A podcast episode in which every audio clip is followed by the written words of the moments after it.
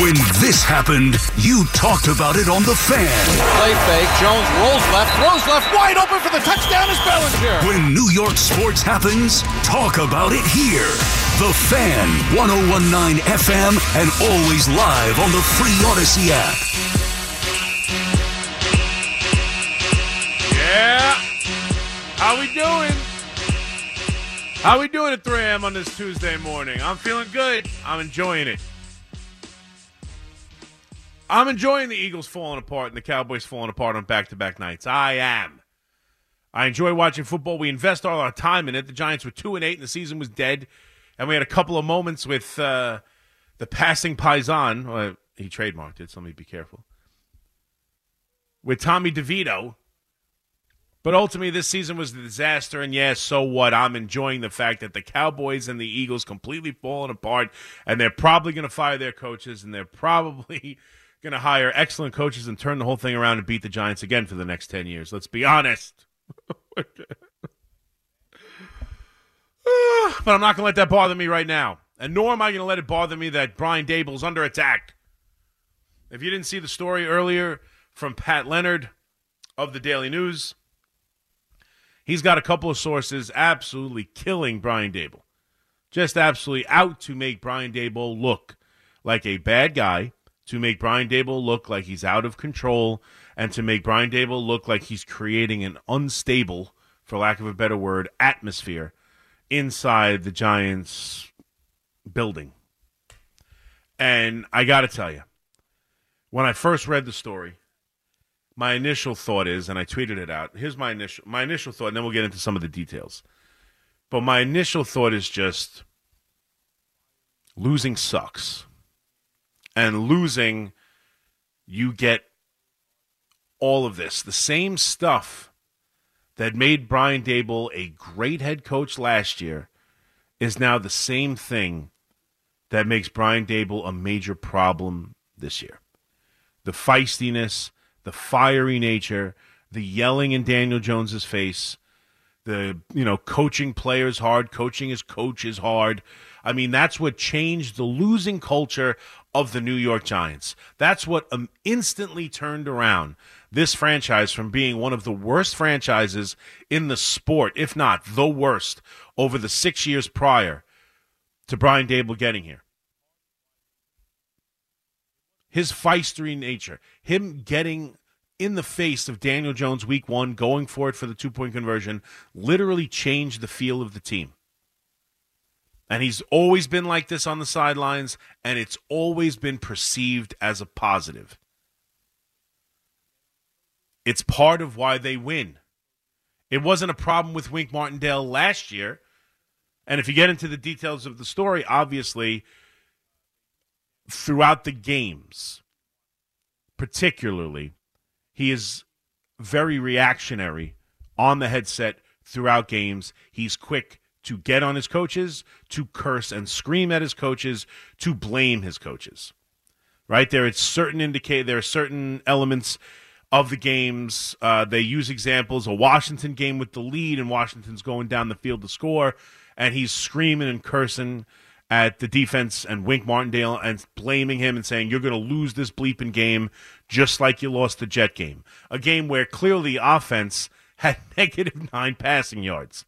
And it seems like he's just lashing out and not recognizing that his side of the ball has been far more of a problem than the defensive side of the ball. And it probably caused issues with Wink Martindale.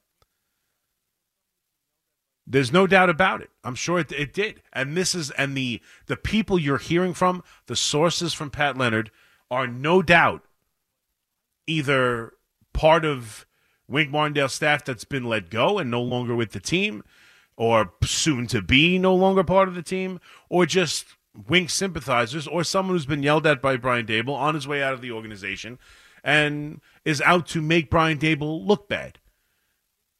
And I'm sorry, but I don't care. A couple of things. One, yeah, he might yell at coaches, and it's probably something he's going to have to tone down. But doesn't he get that opportunity to recognize these things. He's a, a second year head coach. He was coming off success in the first year. They made the playoffs. Things started to fall apart on him this year. And yeah, we saw it from early on. Preseason game one against the Lions, he gave the special teams coach the dirty, uh, just stared him down. He had to, McGaughey had to answer the question over and over again about their relationship. And I'm sure it wasn't good. And now he's gone. But Tom Coughlin, who had been an experienced head coach, who had taken the Charger, the uh, the excuse me, the uh, Jaguars to AFC Championship games, needed to change the way he coached the New York Giants to make it work.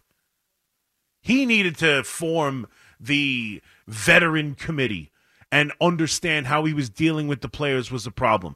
This is a second year head coach who, yeah, coaches his players tough and demands a lot from his coaches as well. I mean, it's not the first time we've seen it or heard about it. Uh, let's be honest, as, as dopey as this was, remember J- Joe Judge had them running laps in, in training camp. Coaches had to run laps if made mistakes. So yeah, is it is it unproductive at times to be yelling on the headset during the game? Yes. Does he probably need to tone it down? Yeah. Are other coaches, and this is my meal, my real main concern of it, are other coaches going to get wind of this and feel like I don't want to be yelled at? I suppose. But ultimately, he's a fiery guy and he cares about winning and he, he expects a lot from his coaches. And I think that it's being portrayed far worse than what it is because you're getting it from one side. The the Paul Schwartz story that came out about Wink and everything, that was probably from this is how the media works. A lot of poll sources were probably team guys who are more on Daboll's side, more on Joe Schoen's side, and had things to say about Wink. That's how it works. But obviously, there's an issue to the point where in the story, you found out that Joe Schoen decided to get on the headset during that Washington game and a handful of games down the stretch of the season where he wanted to be on headset and hear what was going on between the coaches. And I'm sure he feels it was a, probably a bit much and it's something that Daboll needs to work on. But if we're talking about suddenly that this guy who changed this franchise, who's still not, and, and let's be honest, we just saw the Philadelphia Eagles quit a team that went to the Super Bowl last year, quit down the stretch of the season and into the playoffs on their head coach. Quit. And the New York Giants players did no such thing. Brian Daboll was able to rally the troops and win football games with with terrible quarterbacks. Tyrod Taylor might not be terrible. He played terrible in a handful in in almost every game he played. He had moments where he threw the deep ball, but ultimately missed. They they, they you know how many games they win if Ty, Ty, they beat the Rams if Tyrod Taylor throws a, a two point conversion from from you know two feet away. Like he had the team playing good football down the stretch. At the end of the year, they blow out the Eagles. He did not lose this football team. He did not, you know, he, the players all still have his back. We've had players with coach with with problems with Wink, and that was part of the story too. That he wasn't holding Xavier McKinney uh, accountable for the comments he made about the defense and the and the defensive coaching staff, and that Wink went out there and and blasted uh, McKinney, and that Daboll didn't like that it wasn't handled within the team, and that Wink went public with his comments, and then he let McKinney break down the team or do something where it was a leadership moment and it felt like it was a smack in the face to the defensive coaching staff. Like, honestly, Wink Martindale and this defensive coaching staff need to get a grip. And now they're no longer here. But there's he's the head coach of the team. And if he wants to have a a a a, a, a player break down the team, don't they, that's going to be a direct insult to you. Get over it. I mean, what you're learning from this defensive staff is, yeah, Brian Daboll might be overbearing, and Brian Daboll probably needs to cool it. But this this defensive staff and Wink Martindale were so sensitive and couldn't in football where everybody gets yelled at, everybody gets screamed at. It's part of the culture that they couldn't handle anything. And the idea then when they gave him the game ball, because if you remember, they um, They win that game. He gives uh, famously he gives Wink the the game ball to the uh, of the game, and apparently that was viewed as transpa- It was transparent and obvious, and it was just to quell the rumors of the relationship. Oh, sorry, he gave you the game ball. Like now, even that, yeah, it probably was a, a, forced gesture, but it still was a gesture. And even that, oh, it's it's all BS. It's whatever, whatever. This is the leader of the team. He's the head coach of the team. He wants to coach like that. That's how it went down. And it's the same thing that led them to winning last year. He did not wake up this season and start yelling. I promise you. He's been doing it from the beginning. It worked last year. It didn't work this year. When it when it works, it's great. What we're screaming we're going nuts. Jet fans are going crazy about the demeanor of their head coach and how he has no fire and he holds no one accountable and he doesn't get upset about anything. Brian Daboll is the complete opposite. Sometimes you go too far, there's always extremes. But you can't change who Brian Daboll is. And Brian Daboll didn't lose the team. And Brian Daboll was the turnaround last year. There is no doubt. And moving forward, I trust him. And he I still believe he has the team and this the idea that it's somehow this negative connotation that he, you know, screams and curses. Does he go too far? Sure. Blaming and listen, I understand that and there's also talks about some of the game plans they go over and there's changes and the real issue is if Kafka is going to continue who's who's getting head coaching interviews by the way but if Kafka is going to continue as the offensive coordinator, you can't constantly, in the report, uh, he was taking play calling away from Kafka at different times and then giving it back to him. The offense was dreadful. The offensive line continued to be bad. The quarterback got hurt, and they were doing their best to try and scramble. And the head coach probably did what he thought he had to do at times, and ultimately probably overstepped his bounds. But he's a young he's a young head coach learning how to do this. But yeah, he's got to have a good relationship with his coordinator, and he can't be taking the play calling away and giving it back and taking it away. At least he wasn't publicly doing it. And all of this is private all of the yelling, all of the admonishing, all of the blaming, as as un you know helpful as it may be, and as difficult it is, and there's reports that he's screaming so much at Wink that he can't even like think straight to get the next play call in. It's detrimental to the team on some level. There's no doubt. If it's if it is as bad as it's portrayed in the Pat Leonard article which uh, I'm sure Pat Leonard's getting that information. I just don't know if it's being embellished by people trying to make Brian Daboll look bad. But ultimately, yeah, that it can be taken to a level where it's detrimental to the team. There's no doubt about it. But he's a young coach learning how to do all this. And I'd rather have him be himself in that way and keep it private and not admonish or get on coaches publicly. And and and understand that they're being, you know, it's you they they have to answer for the issues with the team. And offensively, which is his purview, they need to answer. And to the idea that, yeah, he got on a headset and blamed them for the jet loss when the offense had negative nine passing yards. Yeah. Because because Zach Wilson went down the field to kick a field goal to tie the game late in the game after being really stifled the entire game. Yeah, that seems silly to me. And I get it. And it's probably a little bit petty. And he's got a little bit of maturing to do as a head coach. But this is a, probably a bit of a hit piece this is from coaches who are no longer with the team. He's got to build his relationship uh, relationship up with Kafka, but mainly the players still responded to him, and the same feistiness got the best out of out of uh, Daniel Jones, and got the best out of that team to go win a playoff game, score thirty points, and win playoff games. Something this team hasn't done in forever. So excuse me if I'm not ready to just like say, "Oh wow, how damning this is and what kind of a tumultuous building it is and how poorly run it is."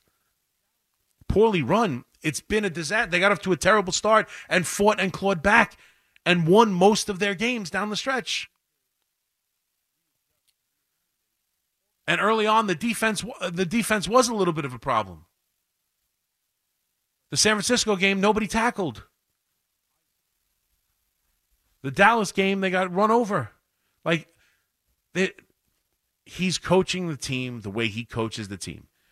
You need to readjust and reevaluate all the time. It's a, it's always a learning process, and he probably has things to learn. But the idea that Brian Daboll is some sort of tyrant who uh, you know no one's ever had to deal with this before in the history of the NFL. Okay, Coughlin didn't yell at coaches. Belichick doesn't yell at coaches. We're begging. Jet fans are begging Robert Saleh to yell at coaches. You kidding me? If Robert Saleh turn, if they, if, if a report came out that Robert Saleh screams at Hackett all day, it'd be the most positive story to come out about Robert Saleh in in his entire tenure as a Jets head coach.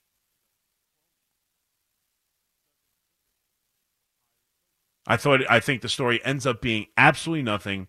The play the the the, the coaches that don't want to be here won't be here, and he's got to figure out a working relationship with his offensive coordinator, and he's got to make sure that this story and the word of mouth that might be going around from some of Wink Martindale's, you know, cronies, doesn't hinder him from hiring coaches. But they did hire an offensive line coach right away. They're they're looking at some uh, at different. They're looking at different defensive coordinators and special team coaches. Guys have come in and interviewed. They'll they'll find their guys, and he needs to adapt a little bit and change his th- and change his process ever so slightly.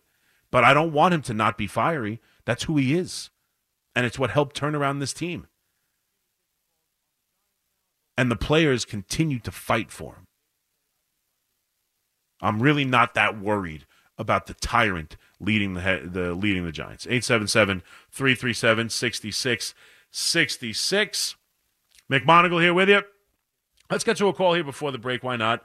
Uh, we'll continue to take your calls on the Giants now. I've opened that up if you have an opinion on the Brian Daboll story. I think Brian Daboll's a good head coach. I think Brian Daboll's got stuff to learn. I think Brian Daboll, like any other coach in the NFL, needs to make adjustments moving forward. Tom Coughlin had to do it.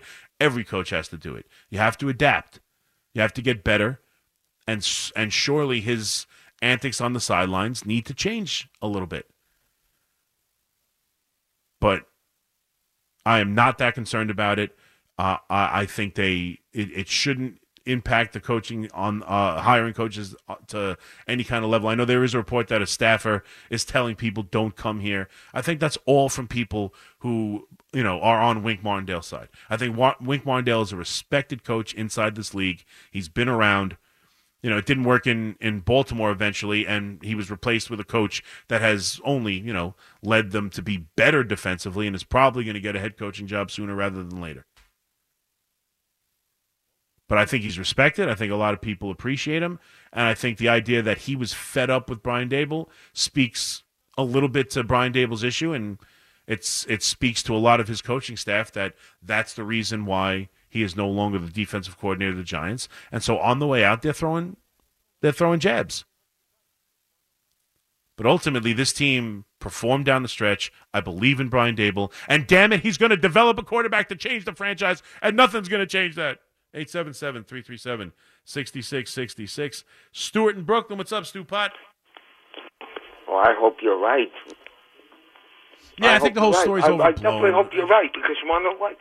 The, uh, anybody who's throwing darts at Daboll on Martindale's behalf, that's just pure, uh, you know, sour grapes because you don't know what Daboll has a lot to learn. Sure, he's got to make adjustments, but the simple fact is, we need a quarterback. Daniel Jones is not the answer. Tyrod Taylor, no. Well, no, and uh, Tommy DeVito, well, we we can make all the cutlets we want, and we'll have we'll have good meals before and after the game. And uh, but they have to uh, get get a, a coordinator that's going to be on the same page as well, I, don't I mean, know who that he's the. He's the leader of the team. We'll find out who it is. But I mean, the coaches are crying they got yelled at. I mean, they're crying they got yelled at. What? That's part of the job. They're going to be yelled at. I would think it's a lot more prevalent maybe not to this extent. I think it's a lot more prevalent than you think. And now that it's being released and you're hearing it, it sounds worse because we typically don't hear this yeah, stuff. but you want to know what? I, I mean, I mean, did Vince Lombardi yell at his coaches? Of course, he did. Everybody All did. That's did. what I'm saying. Like I, am sure Belichick yells at his coaches. Uh, I, he, I, have no doubt he that Brian his coaches. He looks like no, a simple, simple, gruffy old yeah. man, but he yelled. I have no doubt Brian Daboll probably took it too far at times and blaming people. And that was that part of the story is you know, he's he's he's never giving solutions. It's just strictly reactionary and blaming and venting. He pretty much well, maybe he he, vents. has to make he vents. adjustments on that end. He needs to make adjustments on it. I don't disagree. and But you want to know what? You're right about one thing. If that- the Jet, if Saleh yelled, the Jet fans would be screaming, Oh, "Glory, God. hallelujah!" Yeah, we, least we saw something out of our coach. Yeah. No, that's what Uh, they're you begging know- for instead of that same stale face. I mean, oh, we, we, that stale face hasn't and then that got old? Yeah, and then and then some of like the other like they uh, Pat Leonard used the given uh, given Tyrod Taylor a a play call that had a run uh, option to it as a negative. He called the play they typically call. You know, you can't run the football. Yeah, Like I mean, now it's just now it's just out. Now it's just like at the, in that situation where at the end of the half they had no time and and and uh, Tyrod Taylor audibled to a run play. I mean, Yeah, well, you we know, all know is, you can't it's all run the about they're being, they're, everybody's backstabbing one another, and they've got to stop it Yeah, because you and know what? They and- have and to pretty much- some kind of unity. Yeah, and I agree. That's probably the, my biggest take from it is that he he allowed it to get to a point where people are so angry with him, or people are so uh, disin, uh, disenfranchised as they're out the door that they felt needed to take jabs. And I think mainly it happened because of the Paul Schwartz article where Wink Martindale got some jabs thrown at him. And the idea, and now so Wink leaves, everybody's killing Wink. Well, Initially many- it was Daboll, then everyone was blaming Wink, and then suddenly Wink's guys needed Well, to get something uh, in the how press. many times And we we're not, that, and we know with every with every head coach at least. How many times have we seen what's going on right now? Yeah. Except it wasn't publicized the way Right. this And is. we and we know Wink has no problem going to the media. He's the one who linked him and Uh, his he- defensive Of coordinators, course, uh, of defensive course he has no he has no problem He- with that. they- they're the ones who no leaked the story to Glazer. Either, did he? All right. So what's your point? What do you want to talk about, Stu? Uh, well, uh, You're very uh, kind, Stu. Let me just say something first, because it Okay. doesn't matter. It doesn't matter what you want to talk about. It says here you want to talk about the Eagles. Most of the time, you want to talk about the Yankees. If I Yeah, go well, I want to talk about the Eagles. How they just Yeah. it, it seemed to me that uh, they quit. And another thing about the Yeah. Yankees, are they close? Are the Yankees close to getting Hader? Uh, no, I don't think they are close to getting Hader. No. Okay, all right. But the Eagles and the Cowboys, they, uh, mm, I think they Yeah, they got. certainly did, Stu. Mm. I was gonna say you just you, you kept talking. Stu is Stu is a very good guy because Stu wants to talk about what he wants to talk about. He wants to just be part of the show mainly because he wants to talk about whatever he wants to talk about. But it doesn't. If I go to him, he will first comment on whatever I was talking about. I could honestly be talking about anything. I could be talking about photosynthesis. I could, I, I honestly could be talking about anything. I'll go to Stu and immediately be like, yeah, you know, I mean, uh, xylem up, uh, xylem and phloem. It's the way the you know the the sun is really important to the plants. I've always said that. My wife, we put the the the, the plants out in the sunlight, and it, it helps the growth so much. And then you don't want to overshadow the other plant. I could be talking anything, and whatever I'm talking about, he will comment on that subject, which is the sign of an experienced caller, someone who wants to stay on the line, someone who is very with it when it comes to joining a sports radio show. He he he wanted to talk about the Eagles, and yet I was talking Daboll, so he's talking Daboll. God bless you, Stu Pot. God bless you. Dave in Brooklyn, what's up, Dave? Hey, what's going on? I hope I could sh- uh, shift to baseball for a second. You can shift to baseball for a second, yeah, and he kind of did there. Um, I, I don't think Bell. Let me just answer this question real quick, and then I'll take a call. Uh, I don't think the Yankees are in on Hader. I I, I, I understand they don't have a closer. Uh, I understand that that would really make this bullpen elite, and there's the thought right now of doing that because they weren't unable to get a Snell or unable to get a big another big time starting pitcher. So let's go with let's go with uh, Marcus, and then let's build a big time bullpen. But I still don't think they're going to give a hundred million dollars to a closer. I mm-hmm. just I think they love. I think their best process and what they've done mm-hmm. best over the last handful of years is find these arms inside the organization to build a at least serviceable bullpen. And they are not going to pay a hundred million for a closer. I just I I don't see it. Maybe they'll do it. It certainly would make the team better, but. And I'm all in for now. I, to be fair, I am. I've been saying it forever. I want 2024 to be the best. So on some mm-hmm. level, I'm being a little bit, um, a little bit disingenuous, or I'm being a little bit um, hyperbolic in saying that I don't want Hader because I'm all about adding the best players to this year, but I just think $100 million for a bullpen piece, I just don't trust them. I know he's been as solid as anyone, but year in and year out, they're fickle. He's been doing this a Mm-hmm. long time. I, I just, I'd be surprised if they get the best of him.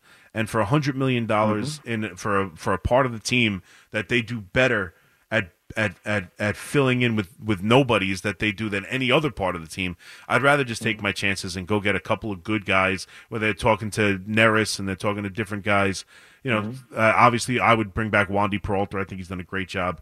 I, I- I'd go that way as opposed to spending $100 million on Hader. But uh, what's your point on the baseball? Well, I, I, I definitely see your point. I mean, the pitching was great last year anyway, you know, right? So it's like they definitely know what they're doing with, with that. And I agree with you. They can pluck some arms here and there. And I like Neris.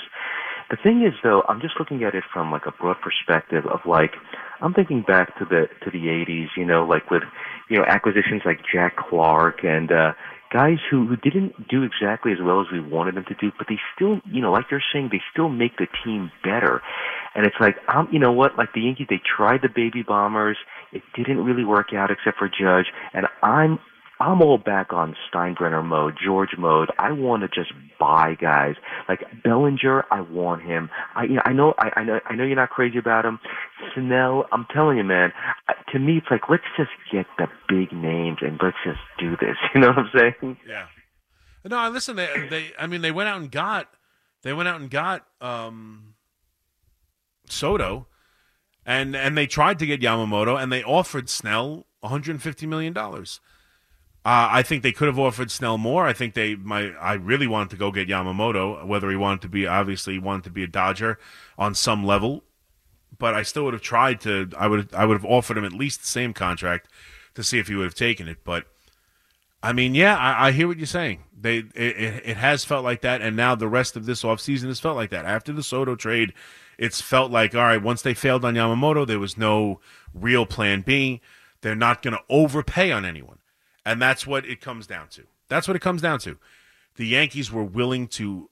They were going to get Soto by hook or by crook, and I think in some circles inside the organization, and even with Cashman, uh, especially with Cashman, should I say, I think they did not want to have to give up King for Soto, and I think there's still some there who think they overpaid for Soto. Uh, I think they're nuts. I think you had to do what you had to do, but I think on some level the owner said, "Get me Juan Soto. I don't care what it takes, and do it now." And then they were the same on Yamamoto, although they had a line in the sand at 300 million, but they were willing to do that extra. They were willing to really go out and spend a lot of money and offer a 300 million dollar contract to a pitcher who's never pitched in Major League Baseball before. I mean, I think if we, it, going into the offseason, I don't think anybody would have expected that you would have had to make a $325 million offer to get to get Yamamoto. And yet there they were. They fell just short of that, and I'm not happy about it, and I wish they would have gone further. But still, that's where they decided we're going to go get Soto, and we're going to go try our best and almost do anything we can to get Yamamoto. After that, it's clear they are back to the same old we are not overpaying. Marcus Stroman comes through with a contract offer that, or, or, or is willing to take a contract that is completely fair market. I think you could argue it's the most fair free agent signing of the entire offseason so far. And, and God knows there's still more to do. Can we actually like have a baseball offseason here? We're a couple of we're we're less than a month away from pitchers and catchers here. But that's one of the fairer signings in the entire offseason and they are not going to overpay for Cease. They're not going to overpay for Burnes. They're not going to overpay for Snell. They're not going to overpay for Hader. They're not going to overpay. That's pretty much it. They are not going to overpay. Where Soto they were willing to overpay, Yamamoto they were willing to overpay. That's why I wanted Yamamoto so bad because I knew that was the guy who could who could really change this rotation and the one guy they were willing to go beyond their comfort level with. And then they had that a uh, few weeks ago, or a few weeks later, now a few uh, maybe a week ago, they had that meeting in Florida where they got together. They had this, you know, uh, powwow, the meeting of the minds, and I speculated and I thought it was going to be a decision on who they were going to go get and make an uncomfortable deal with because I thought they recognized they needed somebody. So was it they're going to give up more than you wanted for a Dylan Cease or a Burnes, or was it going to be, hey, we're going to give up more money than what we want or what we think is fair for Blake Snell. Like I thought that was the decision, and what really has come of it is no, they're not going to make a deal they're uncomfortable with. They're going to go get they're going to go get Marcus uh, to go fill out the rotation. They're going to go get Stroman to fill out the rotation, upgrade the rotation, get a great fair market deal, and now they'll pivot to building a bullpen or whatever. They're not going to do anything. They're uncomfortable. And I still wanted them in this year that's supposed to be all in to be willing to do something to make this team as good as it possibly could be and be willing to do something uncomfortable to accomplish that goal. And Soto was the end of it. And Yamamoto was the last one. And since then, nothing out of their comfort level. That's how they're attacking it. Now, that doesn't mean they can't be right. It doesn't mean that you know, giving Snell might end up being a disaster. Giving that money to Snell could be a disaster, or trading up a top prospect for one of their pitchers could end up being uh, something they regret. I mean, they might be right in it, but I still want to chase a championship this year. So we'll see. And then come the trade deadline, they could always try and make a move too. The roster is never rebuilt until the trade deadline. It's never finished. It's always in flux until that trade deadline. So we'll see what they how they attack it. But right now, as far as I'm concerned, they are a very good team. They are a playoff team, and anything can happen if you're a playoff team. But are they one of the favorites to win the World Series? Do I view them as a team that's far better than Tampa Bay? That's far better than the Astros? That's far better than the Texas Rangers? Or at least better than those guys? No, I think they're on par. They're on par because the offense was so bad last year that Soto improves it to just being good. And the rotation is so filled with guys who are injury prone and question marks that, yeah, if everybody pitches well, and there was actually a, a picture today that was making the rounds on on uh, Twitter and Instagram from uh, Rodon's wife of him pushing the the baby stroller, and he looks like he slimmed down a little bit. He looks like he's in good shape. But so if this rotation if Rodon goes back to being himself, if Nestor Cortes is healthy and pitching like himself, if Marcus Stroman is the pitcher he was the first half of last year, if Clarke Schmidt improves on what he did last year, then and obviously Cole is the same and stays healthy, this rotation could be excellent and the lineup could be devastating and they could be the best team in baseball. That's on the table. But it's not as much of a a, a chance as I'd like. There aren't because there's a there's still uh, Stroman hasn't thrown more than 130 innings over the last handful of years, and Nestor Cortes is coming off shoulder problems, and Rodon is coming off back and, and miserable pitching problems. And the idea that you're going to get the same kind of year out of Cole seems unlikely. There's too many question marks. There's too many. So they're just on par with the best. They're they're right there. They're they're as good or or right there with any team in the American League, but they are not the favorites, and they are not the best. And that's what I wanted from this year. When this happened, you talked about it on The Fan. The New York Rangers have won the Stanley Cup. When New York sports happens, talk about it here. The Fan, 1019 FM, and always live on the free Audacy app.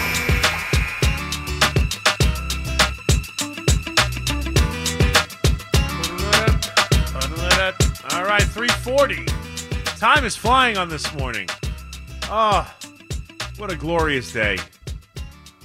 What a glorious day to watch Philly and Dallas on back to back nights absolutely implode. Unfortunately, that's as much enjoyment as we can get as as New York football fans out of the season. I'm sorry, it just is. It sucks, I know. But we hate Philadelphia, and Giant fans hate the Cowboys. And to watch them on back to back nights completely ruin their franchises. Oh, my God. It was a lot of fun. I hate to be that guy. Fleetwood, you're you're a, you're a Jet fan, but even just a New Yorker, it's nice to see Philadelphia lose, right? I mean, we enjoyed that. Yeah, actually, watching Philly lose gives me more enjoyment than even sure. watching the Cowboys lose. Yeah, definitely. Because I, I, don't care about the Cowboys. They're whatever. Right. As a Philly, growing up close to them, the Mets Phillies rivalry, and going to Penn State for all those years with the Philly fans, oh, they oh, can't lose enough. See, there you go. Hundred percent correct. Philly cannot lose enough. Why not? I mean, let's be honest. Last year, they're, they're in the World Series, they're in the Super Bowl. There was something else, too. What am I blanking on? World Series, Super Bowl. It, w- it was a soccer thing, wasn't it? yeah, it it? was like a soccer thing. Right, right, right. It was like a soccer thing. They were in the soccer finals or something, or did something. I don't know.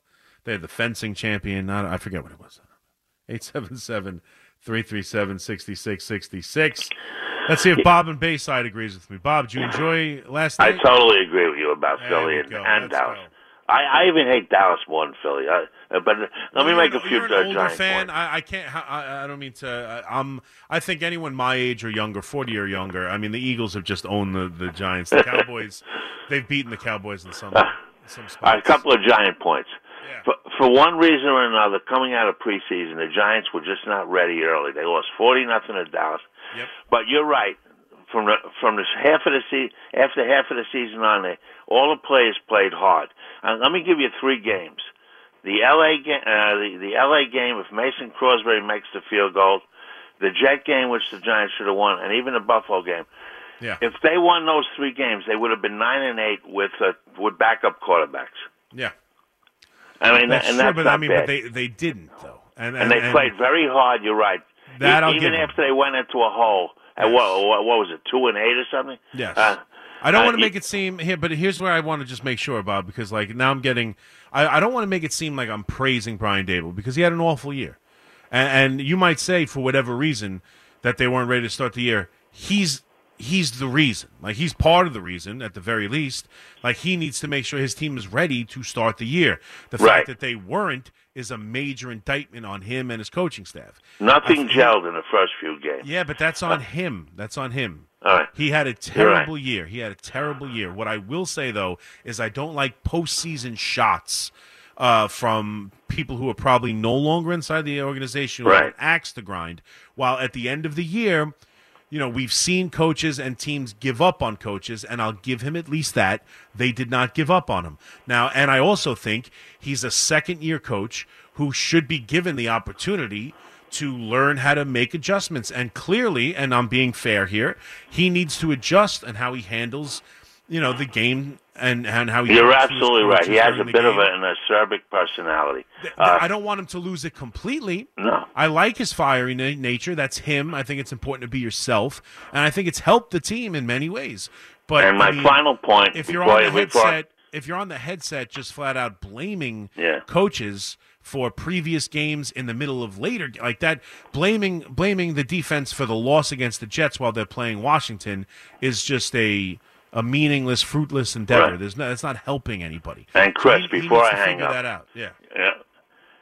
If Daniel, you're going to eat your words next year. If Daniel Jones Okay. is healthy, he has all the tools.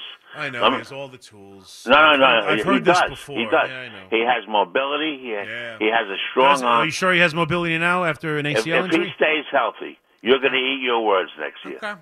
All right. I've heard this before. I'm not really that concerned about it, Bob. We've heard this every stinking year. Every year. He's got the tools. He's better than this one. He's better than that one. He's going to be at the top of the league in this. He can do that. You know what he did? He lost a lot. He's had one good run. Even the year they won, he doesn't throw touchdown passes. They don't score points. His first had- year was good. Last year was yeah, I- good. yeah, his first year was good. So was Mac Jones's first year.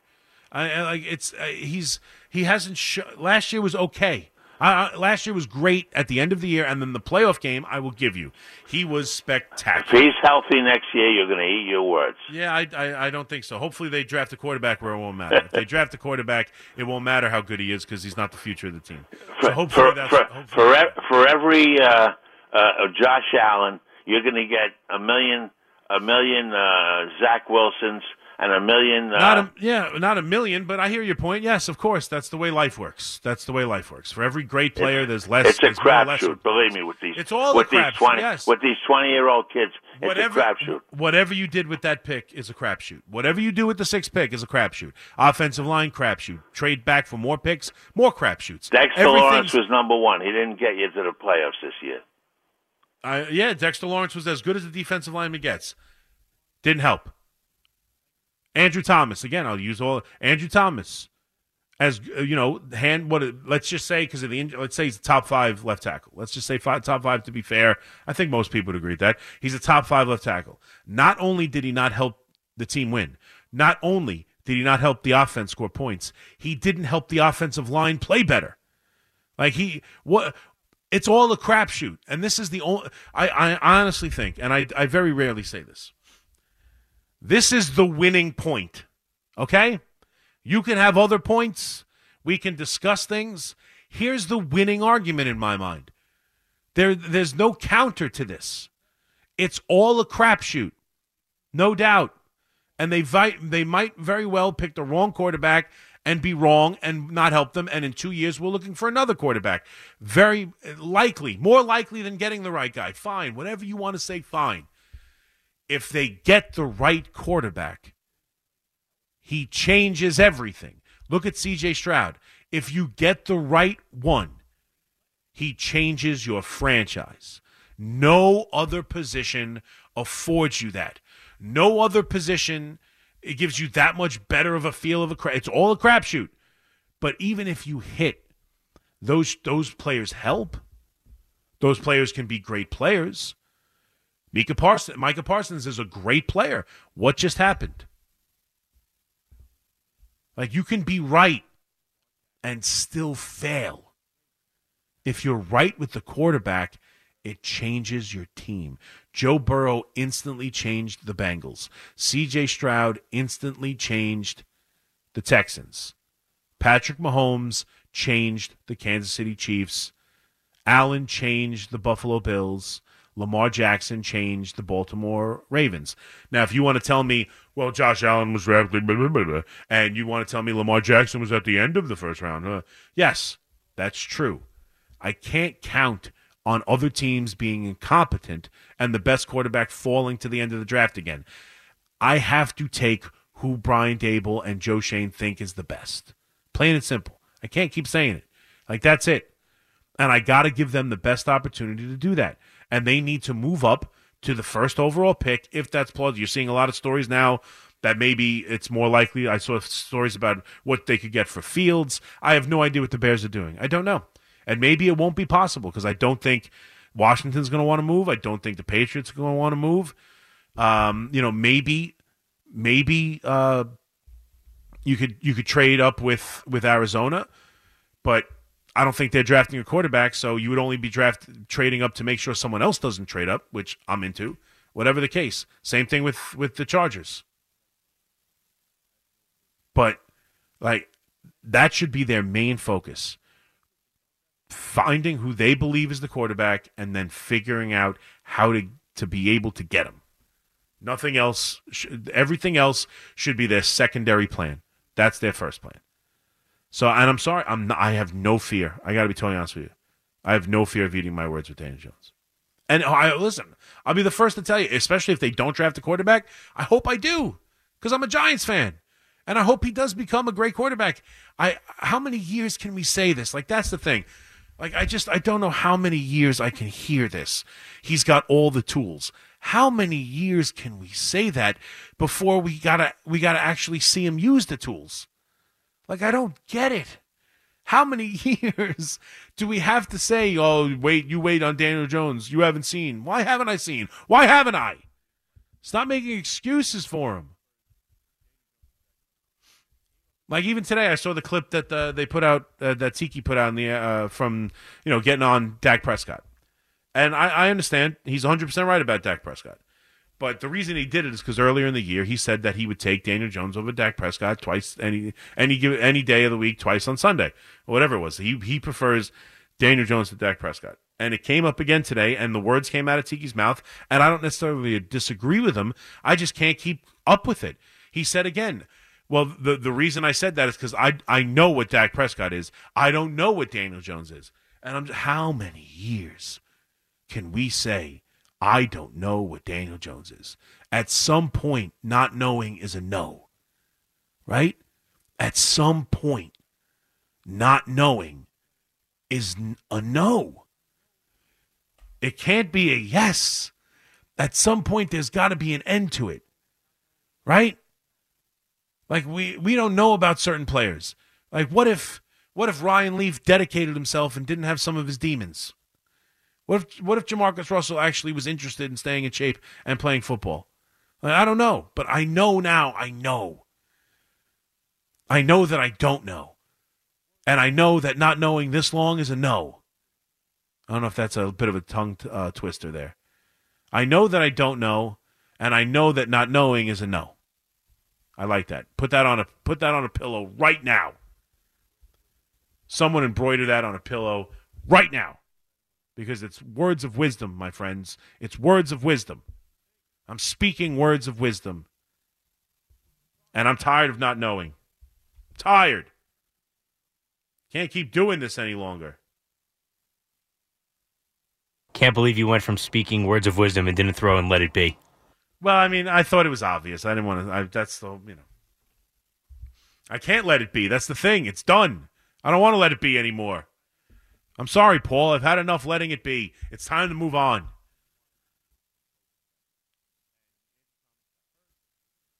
It's just you can't. I can't do this, and I'm not worried about eating my words. He's not. He just hasn't been good. He wasn't good this year. He wasn't good this year.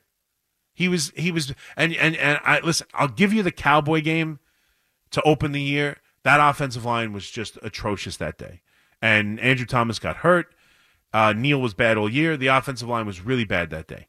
But if you look at even other some the some of the other games, and it got out of control, and they were able to pin their ears back, and he had a tough game. They, I'm not going to kill him for opening week. I'm not thrilled with his play in that game, but ultimately, I'll I'll be fair on that one. The offensive line was absolutely atrocious, and they were overrun by the Cowboys. But even other games, like he was sacked nine times against Seattle. I, I'm telling you, watch the game. He is the reason for half of the sacks. He doesn't get rid of the ball. He doesn't recognize free pass rushers. He's he just he does he he's he's not he, he's just not good. He's not very good. And if and, and uh, like another better quarterback, I'm telling you right now, a better quarterback does not get sacked as much as as Daniel Jones does. A better quarterback does not have the day he had against Seattle. He was miserable. He's he's had he had terrible games this year. Terrible. He had one good half of football. And then, oh yeah, he's hurt again. And and as the caller just said, he's got this tool, he's got that tool, he's athletic, he can run. Uh, now I'm concerned. Now I'm concerned because he's got a neck injury that I don't know if he can take hits anymore. And now he's blown out his knee and his ACL. Is he going to be as athletic? Is he going to recover from that surgery and be as dynamic in the running game? And even if he is, aren't I concerned about him getting hit and hurting his neck again? Like it's just too much. It's too many injuries. It's too much not being able to stay healthy. And it's not enough touchdowns. And it's not enough offense. And it's not enough winning. And it's been too many years. It's a handful of too many's and a bunch of not enoughs. That's Daniel Jones's career. Too many losses, not enough touchdowns. Too many injuries, not enough winning. Not enough points. He's got the wrong too many's and the incorrect not enoughs. And if my logic hasn't broken through to you yet, and if my wordplay isn't clever enough for you on this morning, I don't know what to tell you. 877 337 6666. It's gold, Jerry. I'm giving you gold.